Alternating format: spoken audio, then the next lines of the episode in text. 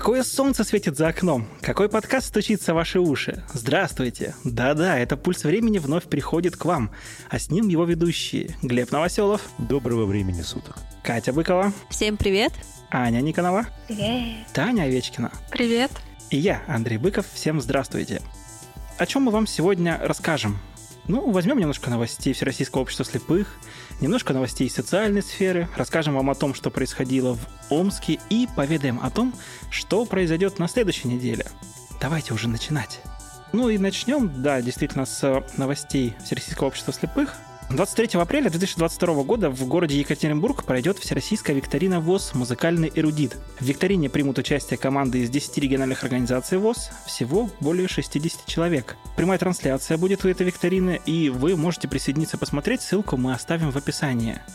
Эта викторина, она организована Центральным правлением Всероссийского общества слепых с прошлого года она. Глеб, ты вообще ничего не, не слышал? Я нет, не слышал. Девчонки, вы бы вообще хотели в такой викторине принять участие? Я вообще люблю викторины.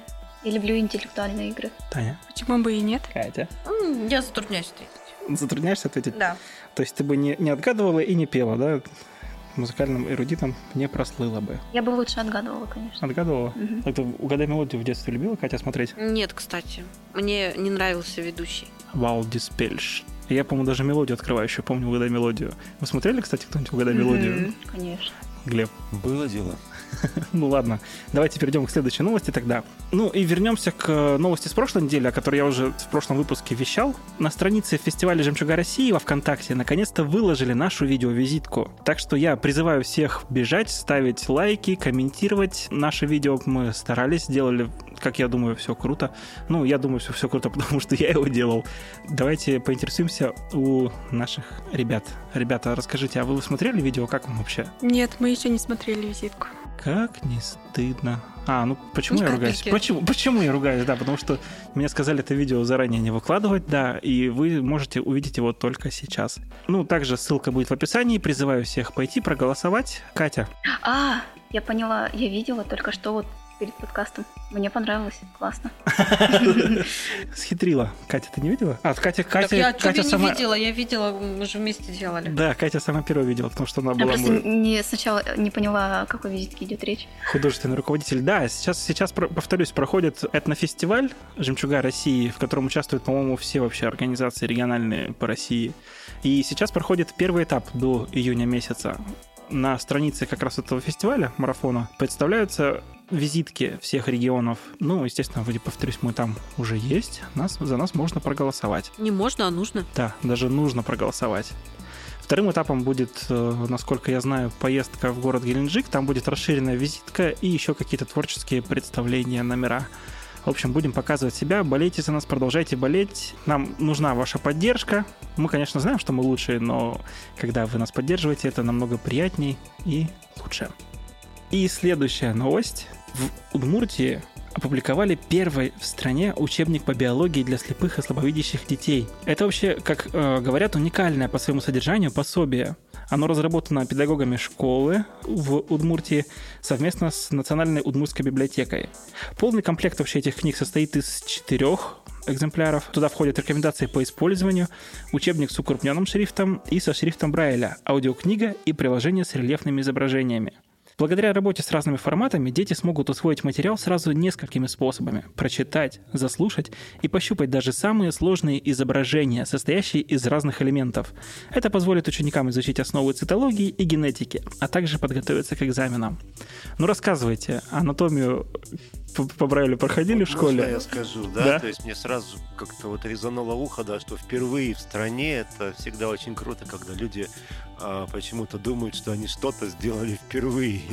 Никто до них ничего такого не делал. Ну, может быть, впервые действительно это вот такое прям ноу-хау. Они очень долго а, до этого додумывались, чтобы выпустить учебник сразу во всех форматах, как ты сказал, там укруп- укрупненное и аудио, и рельефно-точное. На самом деле, конечно же, э, даже в 90-е годы, когда учился я, были еще старые учебники баралевские, в том числе и по биологии. И, кстати, вот я за себя скажу, мы очень любили учебник по биологии, потому что там были а, рельефные картинки. Особенно нам нравилось вот все, что связано с анатомией. Вот эти вот скелеты, а, потом, ну, там вот как раз все Мышцы. да, мышцы, человеческие органы, ну, я имею в виду сердце, желудок, например. Очень было интересно все это, так сказать, пощупать. Вот. А потом, когда э, этот же учебник попался мне укрепленным шрифтом, там же это все было на картинках, это было еще круче, потому что скелет был с мышцами, вот с этими вот настоящими, с красными. В общем, невероятно увлекательное чтение и невероятно увлекательное зрелище. Особенно тогда было. Так что нет, не впервые были тогда похожие учебники, и мы учились. Это складывается впечатление, что вот до этого прямо э, дети с инвалидностью по зрению и биологии не могли выучить, потому что не было учебников. Ну, это так просто. Я немножечко троллю. Да, Глеб у нас приглашенный тролль. Глеб, расскажи, тогда ты осознал размеры печени, насколько ее хватит? Ну, слушай, я тогда вообще как-то не задумывался о лимитах печени, и это уже пришло потом с возрастом. Тогда она казалась безлимитной. Девчонки, а у вас как обстояло дело с биологией в школе? Я думала, с печенью. Ну, как, да, как... ты про доступность вообще? Да, про доступность. Э, как обычно, обычно учебники были укрепленный шрифт. У нас а, пятом, в шестом классе были брайлевские, потом мы уже учились по, по учебникам по плоскому. А у меня вот тут возникла идея, может быть, смотри, все-таки они считают вот в Муртии, что Советский Союз это была как бы совсем другая страна, и сейчас появились первые учебники вообще в России, а те были брайлевские книги из СССР еще. Вот не могу сказать, а, может быть, э, вот действительно не издавалось в России до сих пор со времен СССР учебников, но э, слушайте, ребят, ну тут гордиться это совсем нечем на самом деле. Тут, мне кажется, эту новость нужно как-то со стыдом читать, да, с такой, с легкой краской на щеках. Вот, поэтому не знаю, не знаю. Ну, может быть, это все равно, кажется, не со стыдом, но просто, может, это как первая ласточка. Может, сейчас это все пойдет в гору, наоборот. Ну, учебников по лет. анатомии у нас не было по Брайлю, потому что как раз тогда вышли новые учебники, и мы учились по обычным. Вот учебники анатомии это как раз та вещь, которая, ну, просто необходимо обновлять постоянно, там постоянно какая-то новая информация, и не дай бог что-то из советских учебников дети по анатомии узнают, у них же мировоззрение будет все наперекосяк. И опять троллю. Для тех, кто не понял. Ну хорошо, на такой чудесной ноте давайте перейдем к социальным, так сказать, новостям. Нам их расскажет Таня. 7 апреля в Общественной палате Российской Федерации прошел круглый стол на тему «Доступность общественного городского транспорта для инвалидов по зрению и других маломобильных групп населения». Эксперты предложили способы безопасного пользования и доступности городского транспорта, улучшение доступности остановочных пунктов с помощью системы радиоинформирования и звукового ориентирования. Вообще тема на самом деле очень обширная такая, доступная среда. Давай вот, Таня, как раз у тебя спросим. Как ты считаешь, вот доступная среда, нужно делать какие-то специальные средства или все-таки нужно идти куда-то в сферу как раз вот э, смартфонов, там, носимой какой-то электроники, который, когда у тебя уже все есть э, в телефоне, считай, и, может быть, туда же включать вот эти все системы информирования. Есть же, вот, допустим, как мы уже делали в цифровой грамотности лекцию про приложение Бастайм, то есть там уже тебе расскажут, когда автобус придет, расскажут, какая остановка, не дадут пропустить остановку. Вот как ты считаешь, лучше развивать как раз, вот как они предлагают, там, громоздкие системы? Я считаю, что лучше и так, и так. Недавно я разговаривала с Владимиром Генриховичем, и он говорил о том, что в каком-то городе автобус подъезжает к остановке и называется его номер.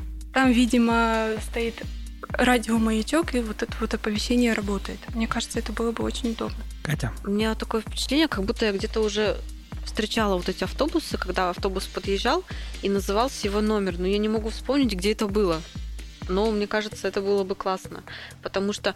Это уже есть. Ну, вот я не ну, это помню. есть, но лучше бы это, конечно, развивалось. Было бы неплохо, если бы это было у нас в городе, потому что бывает, подходит несколько автобусов, пока посмотришь один, второй, третий, нужный уходит. У меня был случай, ну, не из доступной среды, а просто когда маршрутные такси стали у нас еще как-то более активно развиваться, там в конце 90-х, по-моему. В общем, появилась новая маршрутка.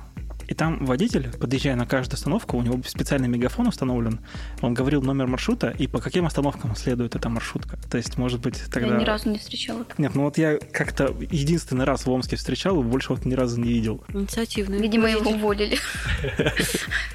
Не знаю, может быть. Вот вообще в сфере транспорта инициативных людей, как выяснилось недавно, не любят Слышали про кондуктора э, Наталью, которая ходила в форме проводника? Стюардессы. Нет, я не слышала. Нет. Ой, проводника, да, в форме стюардессы. А, Ее выжили. Может быть, ей просто не шла форма стюардессы? Нет, ей Ей очень очень, шла. ей очень шла. Про Да. нее снимали несколько репортажей, показывали да, по да. новостям. И ее выжили ее коллеги. Она ушла работать в магазин, в строительный магазин. А она там тоже работает в форме стюардессы? Нет, нет, она в, в их униформе. Она там в каске работает. Да. И недавно, вот в этом году, я прочитала новость о ней, о том, что она теперь стюардесса на наших российских авиалиниях. Ну, видимо, Классно. это была ее мечта. Это да. призвание это, было. это реально классно, потому что она, несмотря на всю давку от коллег, шла к своей мечте. Она рассказала о том, что она стюардессой мечтала быть. И на самом деле в наших автобусах не хватает таких кондукторов. Представляете, как было бы спокойно и красиво, если бы э, кондукторы были вежливые, и еще и в одежде такой. У нас на днях был случай, мы, по-моему, позавчера ехали в автобусе, а сели на остановке, и вместе с нами зашел мужчина. Он был на довольно такой очень выпившем состоянии. У него не было денег за проезд. Она его провезла остановок 5, наверное. То есть она с ним не скандалила, я просто в противовес хочу сказать, что есть как бы единицы, но это очень редко встречается. Она с ним провела лекционную беседу о том, что как очень плохо пить, что друзья у тебя очень плохие, раз они тебя так оставили без денег и послали непонятно куда. Жена тебя будет ругать. Ты приди, ляжь спать, и все у тебя будет хорошо. То есть она, она с ним побеседовала, она ему прочитала лекцию, что как плохо, еще и бесплатно провезла. То есть, ну, Ну, Кстати, я хочу вспомнить одну историю. Вот совсем-совсем недавно, я не помню, перед... А, перед 8 марта я ехала на ЖД, и кондуктор в троллейбусе, все выходить начали, она поздравила всех женщин с праздником и извинилась э, от лица всех кондукторов э, за какие-то неприятные ситуации. И люди тоже начали извиняться от лица пассажиров. Это так атмосферно было, так мило и приятно. Ну, а если взять на, на Новый год, допустим, как автобусы наряжают, там всякие игрушки, гирлянды тоже Да, висят, да. тоже красиво. Тоже красиво. Но на самом деле с кондукторами это очень, Человечности очень, мало, очень, хочется больше. очень большой вопрос. Это так же, как, допустим, в, у чиновников каких-то низшего звена, к которым ты приходишь, Мгм. у которых в окне сидят. Тут просто представьте, какой человекопоток и как ко всем относиться, когда тебе там тоже 10 раз нагрубят. Но это, ну, мы сейчас немножко о другом говорим, на самом деле. Мы сейчас говорим о как раз доступной среде. Ну дай две копейки. Давай, как давай. раз. Э, Ну, во-первых, все-таки в э, продолжение того, э, что сказали все вы, не могу не согласиться, так сказать, со всеми приведенными фактами, но должен сказать, ну, достаточно банальную вещь, но она на самом деле не перестает быть верной, э, являясь банальной, да, всегда нужно начинать с себя, да, мы можем требовать от других чего-либо вообще, неважно, вежливости, культуры поведения, если мы сами соответствуем этим нормам, да, и при этом, если мы сами всегда вежливы, если мы сами стараемся максимально корректно быть во всех ситуациях, то по своему опыту скажу, э, любой пример какого-то некорректного поведения по отношению к нам, он, как правило, трогает нас гораздо меньше, потому что мы знаем, что, в общем-то, мы-то поступаем правильно, а люди, которые ведут себя иначе, но это они себе карму портят, не мы, поэтому э, здесь еще раз нужно начинать с себя. Вот. Ну, а что касается доступной среды, то здесь опять же э, есть такая вещь, да, вот спрос, он рождает предложение. Про эту ситуацию с динамиками в автобусах мы неоднократно этот вопрос поднимали на всевозможных круглых столах и на встречах с э, представителями и департаментов транспорта, и более высокими чиновниками. Я говорю и про себя, и говорю про Инну Семеновну. Но всегда этот вопрос опирается в одну простую вещь, в деньги и в то, что, собственно говоря, для того, чтобы эти деньги найти на реализацию этого проекта, нужен очень и очень серьезный запрос. Если у нас наши инвалиды не готовы организоваться и добиться чего-то для себя, ну, значит, так это им нужно. Ну и в качестве тоже положительного примера могу рассказать историю. Это касается скорее не, не незрячих, людей с нарушением опорно-двигательного аппарата. Но я думаю, любая э, доступность, она должна э, идти на пользу всем нозологиям. Э, Я, когда учился в Москве, в Московском гуманитарно-экономическом университете, там дело в том, что в этом вузе очень много училось как раз людей с, э, на инвалидных колясках. И э, для того, чтобы добраться до этого вуза, нужно, нужно было условно проехать от станции метро Бульвар Рокоссовского, там еще несколько остановок на автобусе. И вот я неоднократно наблюдал эту картину на остановке, когда просто э, стоит э, один человек в коляске, два, останавливается автобус, выходит водитель, водитель э, выдвигает пандус, Заезжает этот человек на коляске, пандус а, за, а, убирается, водитель садится, едет дальше. Потом, соответственно, на остановке он снова останавливается там, где нужно этому человеку, достает пандус, человек выезжает, пандус убирается, автобус едет дальше. А, к чему я это все говорю? А, к тому, что никто, ни один человек, кто, собственно, там ни из пассажиров, ни из а, окружающих не возмущается, что вот время тратится, задерживаются из-за этих вот людей. Да, все спокойно, очень адекватно на это реагируют. А почему это происходит? А потому что там очень много на улице вот э, людей с, э, в такой ситуации, да, с инвалидной коляской. То есть это не является ни для водителей, ни для москвичей, которые, э, по крайней мере, ездят по этим маршрутам, да, чем-то необычным, чем-то новым. Поэтому чем больше мы с вами будем ходить по улицам, чем больше мы будем, в принципе, попадаться на глаза людям, а, тем, а, я думаю, в конечном итоге будет лучше доступность. Отлично. Давайте, Тань, следующую новость. Установлен новый порядок назначения инвалидности. С 1 июня 2022 года граждане смогут пройти медицинскую экспертизу как очно, так и заочно. Личное присутствие станет обязательным в случаях несоответствия медицинских обследований с заключением врача при необходимости обследования на, с помощью специального оборудования при проживании пациента в интернете при необходимости изменить индивидуальную программу реабилитации. С 1 июня 2023 года граждане, не согласные с решением медико-социальной экспертизы, смогут пройти ее вновь в дистанционном формате. А с 1 января 2024 года заочная экспертиза будет проводиться по обезличенной процедуре. Вот такая новость. Классно. Я хочу сказать, что это э, именно что все это перешло в заочную форму, это очень хорошо, так как я 4 mm-hmm. года проходила все эти 9 кругов ада, на усиление инвалидности. Это еще мало. На усиление инвалидности хорошо сказано. Да. Население группы инвалидности. Усильте меня максимум пауа. Пока это все пройдешь, пока сдашь все анализы, пока То есть точно твоя инвалидность усилится, это сто процентов. Это точно. Вырастет третий глаз, они надеются на это. Ну да. Нет, резко прозреешь. Ну, как у меня случались, э, тоже случай был на медико-социальной экспертизе. Женщина пришла без руки. Mm-hmm. Ей Обожаю такие каждый истории. год продляет инвалидность, она уже сидела, да что такое, она что, у меня отрастет, что ли? Или она что? потянулась с утра, и, видимо, на миллиметрик, на миллимиллиметрик стало больше, поэтому они надеются углядеть этот миллиметрик. Э, ну, слушайте, мне вот в этой истории больше всего нравится именно слово очно-заочное, то есть есть, опять же, некий выбор, да, есть некая вариативность, а, потому что вот переход полностью на дистант, он тоже, мне кажется, мог бы привести к каким-то своим перегибам, что не все далеко не все можно решить э, в онлайн-формате, и иногда необходимо действительно личное присутствие. Поэтому здесь, вот если эта вариативность будет соблюдена, если действительно у людей будет выбор, пройти им очно консультацию или заочно, или, допустим, нужно будет при каких-то случаях провести переосвидетельственно, допустим, очно, если заочно человек не согласен с результатами, вот это будет действительно, э, наверное, очень хороший вариант. И у меня тоже история была. Я в 2014 году переезжал в Москву, а проходить комиссию мне нужно было в Омске. И я так как ну, устроился там на работу в Москве, мне нужно было брать дополнительный отпуск, чтобы ехать в Омск, проходить здесь комиссию, а еще неизвестно, уложится ли это все там в месяц. В общем, мне кажется, вот как раз в таких случаях, может быть, это тоже было бы удобно, что подал просто документы дистанционно. Там, если у тебя какие-то показатели изменились, не изменились, тебе заочное решение вынесли, и все, и ты довольно там ходишь дальше у себя в другом городе. В социальном навигаторе ФСС появился новый раздел «Электронные сертификаты ТСР». В разделе содержится необходимая информация о том, кто может получить сертификат, каковы условия его получения и использования. Можно подать заявление на получение сертификата, увидеть карту э, стационарных точек интернет-магазинов.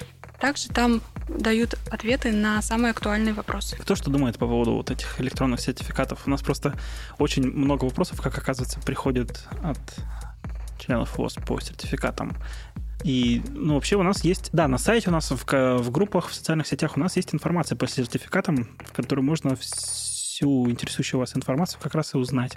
У вас что-то есть рассказать? Как вообще считаете, удобно ли пользоваться вот этими сертификатами? Или надо по старинке ходить в ФСС, там заполнять? Слушайте, я за вариативность везде, да, и в данном случае, э, это, конечно, шаг вперед, потому что человек э, может гораздо больше выбирать из тех вариантов, которые будут на рынке предлагаться. И в данном случае я думаю, что это может до какой-то степени и простимулировать рынок ТСР, скажем так, простимулировать производителей, добиваться того, чтобы именно их продукцию хотел приобрести по сертификату конкретный э, человек с инвалидностью. Вот. Другое дело, опять же, чтобы это все было максимально прозрачно и Э, чтобы действительно э, эти сертификаты были на соответствующую сумму, чтобы в общем, можно было приобрести на этот сертификат действительно различные средства реабилитации.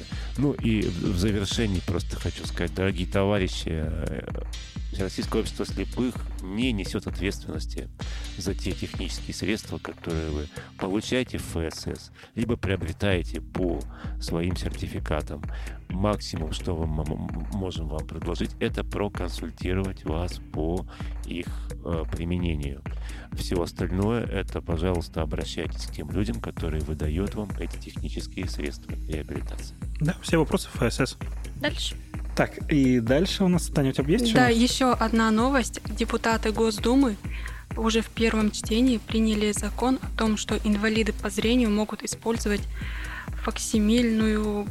А, факс... Роспись. Подпись, да.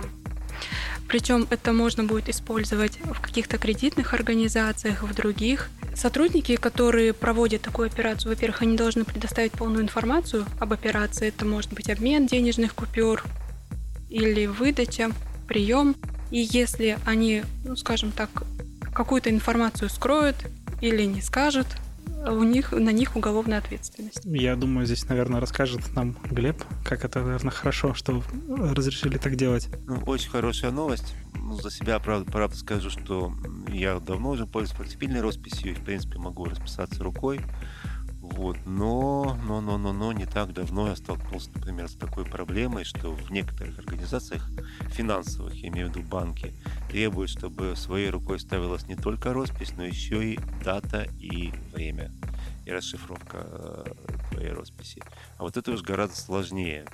И вот я не знаю, насколько этот момент будет про э, решен, прописан в данном законе, потому что вот я говорю, буквально недавно у меня возникла такая проблема, причем а, абсолютно на уровне бреда. То есть я ничего не хотел, кроме как положить свои деньги в банк. И банк не предоставил мне такой возможности, потому что я не мог э, поставить своей рукой дату и расшифровку своей э, фамилии. Так что здесь проблема, к сожалению, не всегда стоит только в факсимильной росписи. Может быть, тогда имеет смысл завести какую-то электронную подпись? Или она денег стоит? Я вот, если честно, как-то не ориентируюсь в этом вопросе. Или какое-нибудь доверенное лицо. Ну, вообще, а, конечно, я думаю, что рано или поздно вопрос этот разрешится какой-то стандартизацией полной, то есть когда все эти моменты просто будут а, как-то унифицированы, да, когда вот э, сама процедура подписи инвалидам по зрению э, тех или иных документов, э, она будет какой-то уже настолько стандартизирована, что здесь не будет вызывать каких-то вопросов и разногласий. Вот, но к этому надо идти. Я надеюсь, да, что наши законодатели, э, возможно, в том числе и с нашей помощью консультативной, они все-таки смогут вот этот вопрос довести до какого-то разумного итога. Тогда перейдем к новостям Омска. Популярные средства передвижения припаркованные на муниципальной земле, грозятся увозить старый Кирос на специальную площадку. Мэрии решили всерьез бороться с прокатом электросамокатов. Новый сервис с начала апреля уже наделал много шума. Теперь на его появление отреагировали и чиновники. В случае парковки самоката на муниципальной земле ему будет присваиваться статус самовольно размещенное движимое имущество. Владелец будет обязан в течение определенного срока убрать свою собственность, иначе сотрудники УДХБ доставят самокаты на специальную площадку хранения, которая находится в 10-м Семиреческом переулке. Сообщается, что глав... главой Центрального округа Омска уже подписано распоряжение о принудительном вывезе 35 самокатов. Ура, в Старом Кировске будут электросамокаты. Мы буквально вчера или позавчера шли, мы ходим по Герцена, и на протяжении вот улицы Герцена везде разбросаны везде, самокаты. Да. И они разбросаны именно прям вот, вот на дороге. Да. Посреди ни дороги. сбоку, ни с краю, ни еще где-то. Андрей сегодня с утра переставлял даже один самокат. И мы говорили о том, что вот если бы уехать, ну, что будет, если уехать на самокате в Старый Кировск, его там где-нибудь оставить? Его кто-нибудь будет перетранспортировать обратно? Да, вот сегодня, сегодня такая новость появилась. Забавно. Значит, смотрите, друзья мои, тоже имею что по этому поводу сказать. А, Ну, во-первых, э, при тех скоростях, на которых сейчас можно перемещаться на самокате, самокат, собственно говоря, уже является видом общественного транспорта. И более того, могут, может создавать определенную опасность на дорогах. В том числе опасность для пешеходов. Включая, кстати говоря, вот э, наших с вами э, членов ВОЗ, инвалидов по зрению. Прежде всего, кстати, их. Кстати говоря, э, уже поступали к нам жалобы и запросы, именно связанные с этими электросамокатами, потому что они, э, в общем, очень часто мешают и препятствуют инвалидам по зрению достаточно эффективно перемещаться по городу. Если такие жалобы будут повторяться, они будут система- систематическими, мы, естественно, будем со своей стороны реагировать. И я думаю, что все-таки вот данный вопрос должен быть решен следующим образом. Катание, перемещение на самокатах, роликовых коньках, скейтбордах, оно должно все-таки быть специально в каких-то отведенных местах. И тогда это не будет препятствием для других людей. То есть, в принципе, главное условие любой демократии какое, да, делай, что хочешь, но так, чтобы это не мешало жить другим. В данном случае, мне кажется, здесь есть некоторая проблема, которая нуждается в доработке. Ну, это из разряда велосипедистов, которые ездят по пешеходным дорожкам, что, мне кажется, в принципе, неправильно тоже. Ну вот, а, кстати, про велосипедистов. Сейчас же чаще всего встречаются скоростные э, велосипеды, на которых регулируется скорость. И чаще всего на пешеходных дорожках они не регулируют ее. Так что да, мне кажется, уместнее было бы им на проезжей части ездить. В некоторых городах есть специальные дорожки прям вдоль оборудование дороги. Да, да, да. Если не ошибаюсь, у нас есть по Лукашевича, вот где арена Омск. По-моему, там есть велодорожка. Особенно на э, на тротуарах, где большая проходимость, большое движение, но там людям места мало, так еще и велосипедисты. Ну, как-то надо разгружать. Чтобы бороться с самокатами, предлагаю сделать флешмоб. Мы соберем наших э, незрячих членов общества, попросим, чтобы все пришли с белыми тросточками, поставим их на самокаты и дружно поедем куда-нибудь кто к организации к этой В Старый Прокатчиком самокатов. Да, Или все кстати. дружно увезем их на специальную площадку в Старый А я думала, ты скажешь, все дружно об них пос- Все дружно везем их на парковку здесь сюда у нас к будет пошиву. Да, и будем здесь кататься. Так, следующая новость.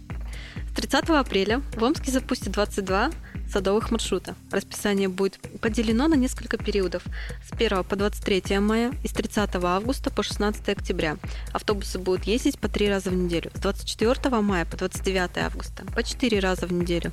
Также в майские праздники автобусы будут ездить по расписанию выходного дня. Ну, это для дачников. У нас же есть члены ВОСКа? Да, их Любят очень дачи. много. Да. Ну, дачные автобусы все-таки тоже удобно иногда им на них ездить, особенно когда они без остановок летят. Сел и быстро добрался до нужного места. Ну, да, следующая новость. Представители профсоюзов уверены, что прожиточный минимум и минимальный размер оплаты труда россиянам нужно повышать каждые три месяца. Соответствующей инициативой выступила Федерация независимых профсоюзов России. Глава Федерации Михаил Шмаков направил вице-президенту РФ Татьяне Голиковой предложение вернуться к ежеквартальному определению прожиточного минимума на основе потреб корзины и не реже раза в квартал повышать МРОД. Глеб, у тебя есть что да, сказать? у меня есть что сказать. Я предлагаю повышать не раз в квартал, а раз в месяц, как минимум. Да, С мне кажется, учетом роста да, цен, мне да. Кажется, мне кажется, это будет намного лучше. И э, желательно вообще Да побольше, побольше. побольше, побольше, да. Вот я только за люди, да- давайте давать людям деньги, да. Если у людей будут деньги, они будут ходить в магазины, и таким образом они будут оздоравливать нашу экономику. Да, согласен. МРОД повышают раз в два года, а цены повышаются, мне кажется, Каждую неделю. еженедельно. Давай следующая новость. Между Омском и Новосибирском снова начал курсировать вечерний поезд. Минимальная стоимость билета в одну сторону составляет 1411 рублей. Теперь поезд будет курсировать между Омском и Новосибирском через день, а летом он начнет выезжать по станции Омск-Пассажирский ежедневно. Ну, это, кстати, очень удобно. Я все собираюсь ездить в Новосибирский зоопарк, и у меня все никак не выходит, потому что то электричку уберут, то еще что-нибудь. И, может быть, эта новость подтолкнет меня все-таки этим летом съездить. Сколько на электричке на Новосибирск? Часов 8, наверное. Я когда-то ездил на таком поезде, как раз это было еще, наверное, году в 2009 очень хороший тогда это был поезд, по-моему, фирменный. Очень удобно, очень комфортно. Он идет всего одну ночь. И, в общем, у меня есть что по этому поводу рассказать, но, наверное, потом когда-нибудь вне эфира, если будет интересно. Ну и последняя новость. Прогноз погоды. Аномальная по апрельским меркам жара в Омске уступит свое место прохладной дождливой погоде. Синоптики сообщают, что 15-16 апреля в Омске потеплеет до плюс 25, а по области до плюс 28 градусов. Между тем, следующая неделя в регионе будет прохладной и дождливой. Уже 17-18 апреля похолодает до 10-12 градусов, а с 19 по 21 апреля днем по области ожидается от плюс 5 до плюс 8 градусов. Ну, дальше у нас идет замечательное событие. Ну, замечательное нет, нам расскажет э, Глеб и Аня. Вчера у нас в до Колобкова, да? Или... Бывший дом учителя. А, в бывшем доме учителя, да. Вчера вот, кстати, заметили, да, классно, как мы в прошлом подкасте говорили о том, что нас, наше видео не размещают в «Жемчугах России». Раз, на, на наше видео наконец-то разместили в «Жемчугах России». В прошлом подкасте да, говорили о том, да, что да, да. Э, спектакль с тифлокомментарием, да, раз вот на этой неделе случился как раз спектакль с тифлокомментарием в бывшем доме учителя.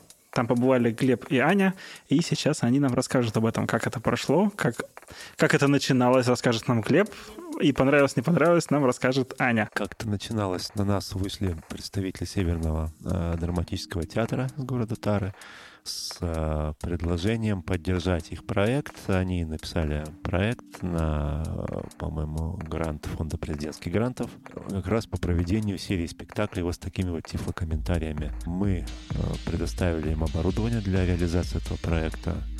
И вот, собственно говоря, сейчас они э, уже проводят э, такие спектакли. Не знаю, первый или не первый, но тот, на котором мы были вчера, это пошло, прошел спектакль в Доме учителя. Назывался он, э, по-моему, по-моему, «Море, звезды, Алиандр». Да, вот именно так он назывался.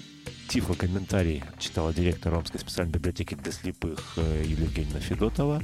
Ну, что хочу сказать. Мне кажется, что в любом случае инициатива очень хорошая, и она, в общем-то, удалась первый блин не комом. Будем надеяться, что дальше будет больше, дальше будет лучше.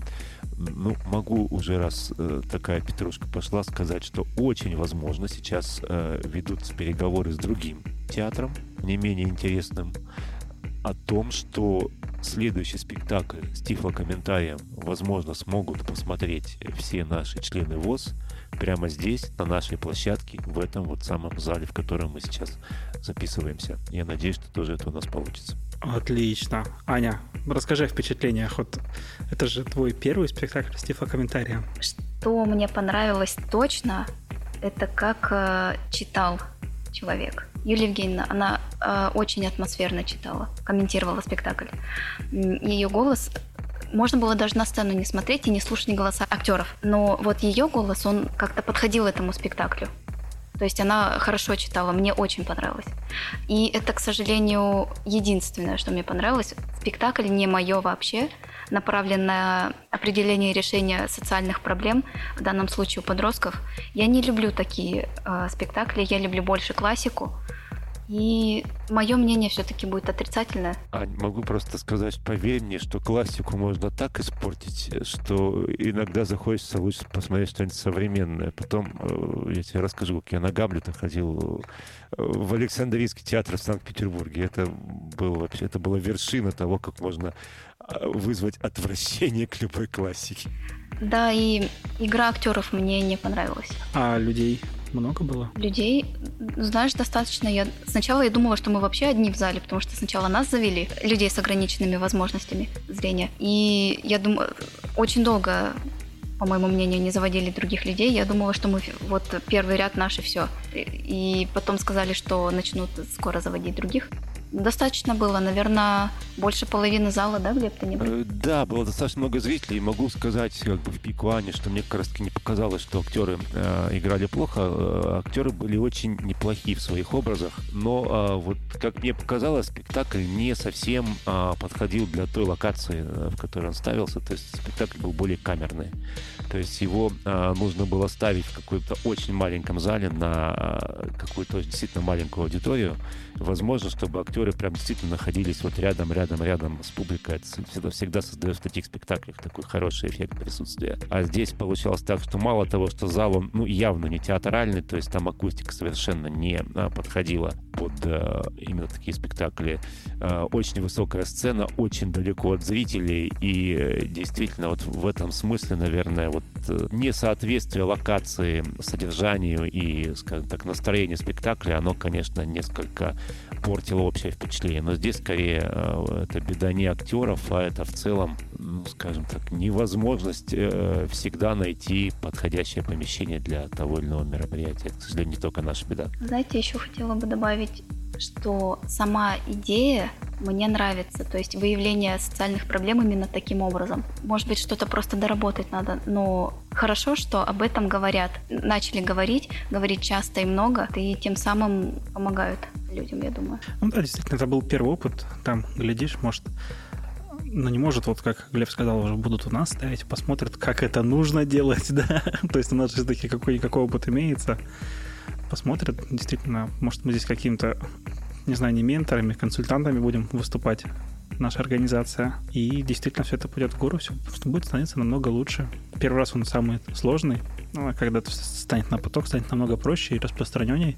А, ну, хорошо, первая постановка получилась в целом. Давайте перейдем тогда к афише города Омска, о том, что произойдет на следующей неделе в городе Омске, какие будут мероприятия, как, э, нам расскажет Аня. 24 апреля в концертном зале в 19.00 выступит самая патриотическая группа. Люди любят эту группу за любовь к стране, к родине, к России. Как вы думаете, какая? Рогатые трупоеды. Нет. Слово, слово, слово «любят» уже напоминает. Да, да. Да, верно, это группа Любе. Они придумали что-то интересное. К сожалению, в анонсе не рассказывается об этом. Покажут новую программу, но и выступят с- со своими знаменитыми песнями, с песнями, которые уже полюбились многим россиянам, ну и не только россиянам, надо добавить.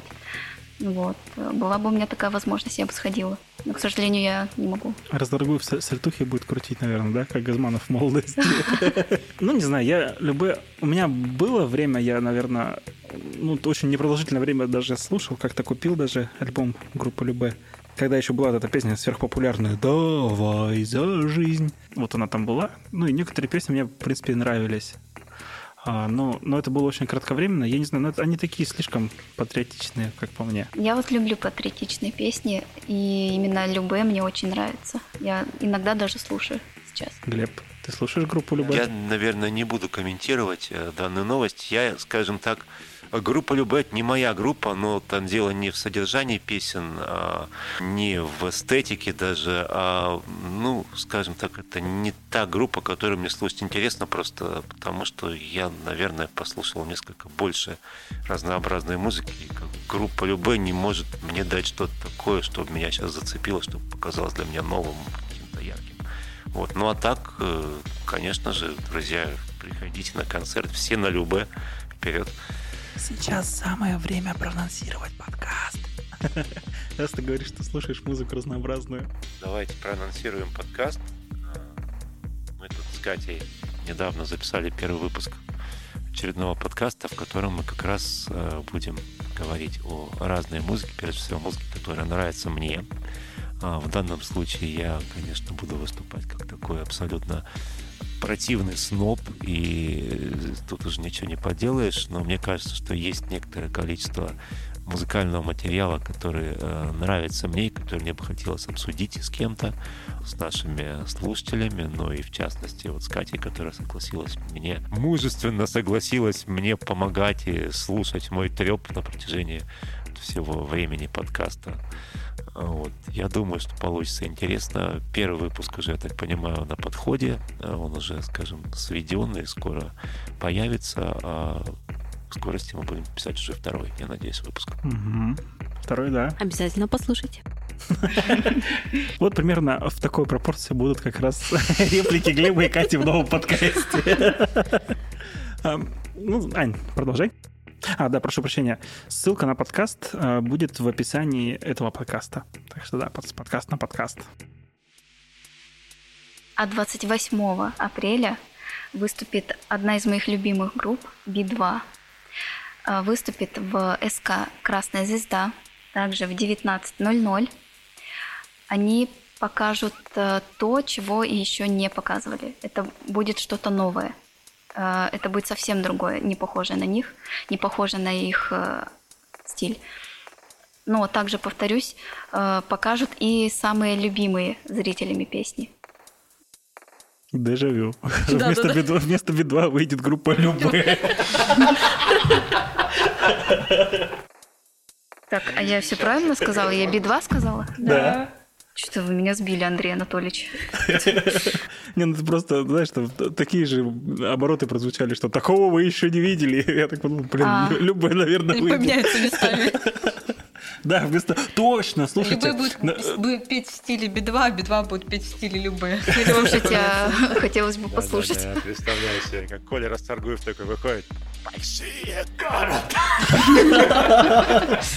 Берите на заметку. Вот, кстати, могу сказать про группу Би-2. Я, ну, в общем-то, наверное, не могу про группу Би-2 сказать намного больше, чем про группу Любе, но тут у меня есть одна хорошая ассоциация. Да, дело в том, что, естественно, вот эта вот песня, да, которую я уже попробовал пропеть, да, «Большие города», она у меня стойко ассоциируется с фильмом «Брат 2», который я очень люблю, который, э, в общем, так или иначе связан с моей юностью, а, который, я считаю, является знаковым вообще во многом для нашей страны, для нашего кинематографа. Вот. И э, э, эта песенка, кстати говоря, группа Би-2 во многом прославилась, в том числе и благодаря вот этому фильму. Да, Би-2 в свое время тоже слушал. Из нового их творчества мне нравится только, когда они в соавторстве, не знаю, как сказать, в коллаборации выступили с Оксимироном песня «Пора возвращаться домой». Единственное, что меня зацепило. Это последняя нормальная композиция. Ну, не то, что нормальная, она как-то... Последующие вообще уже какие-то, они прям спопсились очень сильно. Ну, то есть на концерт Би-2 я бы не пошел. 23 апреля в 16 часов в ДК Сибиряк состоится концерт ансамбля «Камертон». А, от себя скажу, что концерт посвящен десятилетию ансамбля. И, ну, сразу скажу, мне доводилось несколько раз видеть а, концертные выступления этого коллектива. И, в общем, друзья, это очень хорошо. Действительно, кто любит красивый вокал, кто любит авторскую песню, все вперед. Это всегда очень профессионально сделано, очень качественно и с душой. Поэтому я думаю, что те, кто пойдут на этот концерт, они получат действительно большое удовольствие. В кино идет э, драма, называется «Близнец». Сюжет э, построен на том, что семья приезжает в глубинку для того, чтобы отдохнуть и восстановиться после недавних э, плохих моментов жизненных. И, как это обычно бывает, ребенку младшему начинает сниться какой-то человек, какое-то паранормальное существо, и затем оно наяву возникает. И мать, дабы защитить своего ребенка, решает вступить э, в бой с этим паранормальным существом. Что-то мне это напоминает. Астрал. Астрал, да. да. да. Нет, а я вообще почему-то кошмар на улице вязываюсь. Популярный сюжет в общем, В общем, да. Хоррор моего это детства. Драма, все, все, драма нет ничего Ужас. нового под звездами. Нет, не заинтриговал, я бы не Кстати, «Брат 2», по-моему, если не ошибаюсь, сейчас в кино показывают. Сейчас идет, да. Так что, Глеб, у тебя есть уникальная возможность посмотреть его на большом экране. Ну, а так э, в кино сейчас идет все то, о чем я и говорила в прошлом выпуске. Мультик-то ваш вышел? Он и тогда вышел. Человек-дельфин? Нет, Человек-дельфин и Финик. Финик. Финик, он идет уже, да. И Uncharted до сих пор идет. Так, афиша все, да, я так понимаю? Афиша все. Отлично. А, ну и, может быть, Глеб нам расскажет про омскую волну, которая предстоит на следующей неделе. Местные организации усиленно готовятся к фестивалю «Омская волна», который состоится 26 апреля текущего года, и на который мы вас всех приглашаем, потому что раз уж наши местные организации так готовятся, ну, я думаю, что там будет на что посмотреть. А, ну что ж, наверное, тогда будем сворачивать нашу деятельность на, на этой неделе. А, спасибо, что слушали наш подкаст. Если вы дослушали до этого места, как всегда, кодовое слово будет микрофон. Сообщите любым удобным способом, и мы будем вам безмерно благодарны. С вами был подкаст «Пульс времени» и Таня Овечкина. Пока. Аня Никонова. Пока. Глеб Новоселов. Всем пока. Катя Быкова. Пока-пока. И я, Андрей Быков. Всем спасибо за прослушивание. Всего вам хорошего.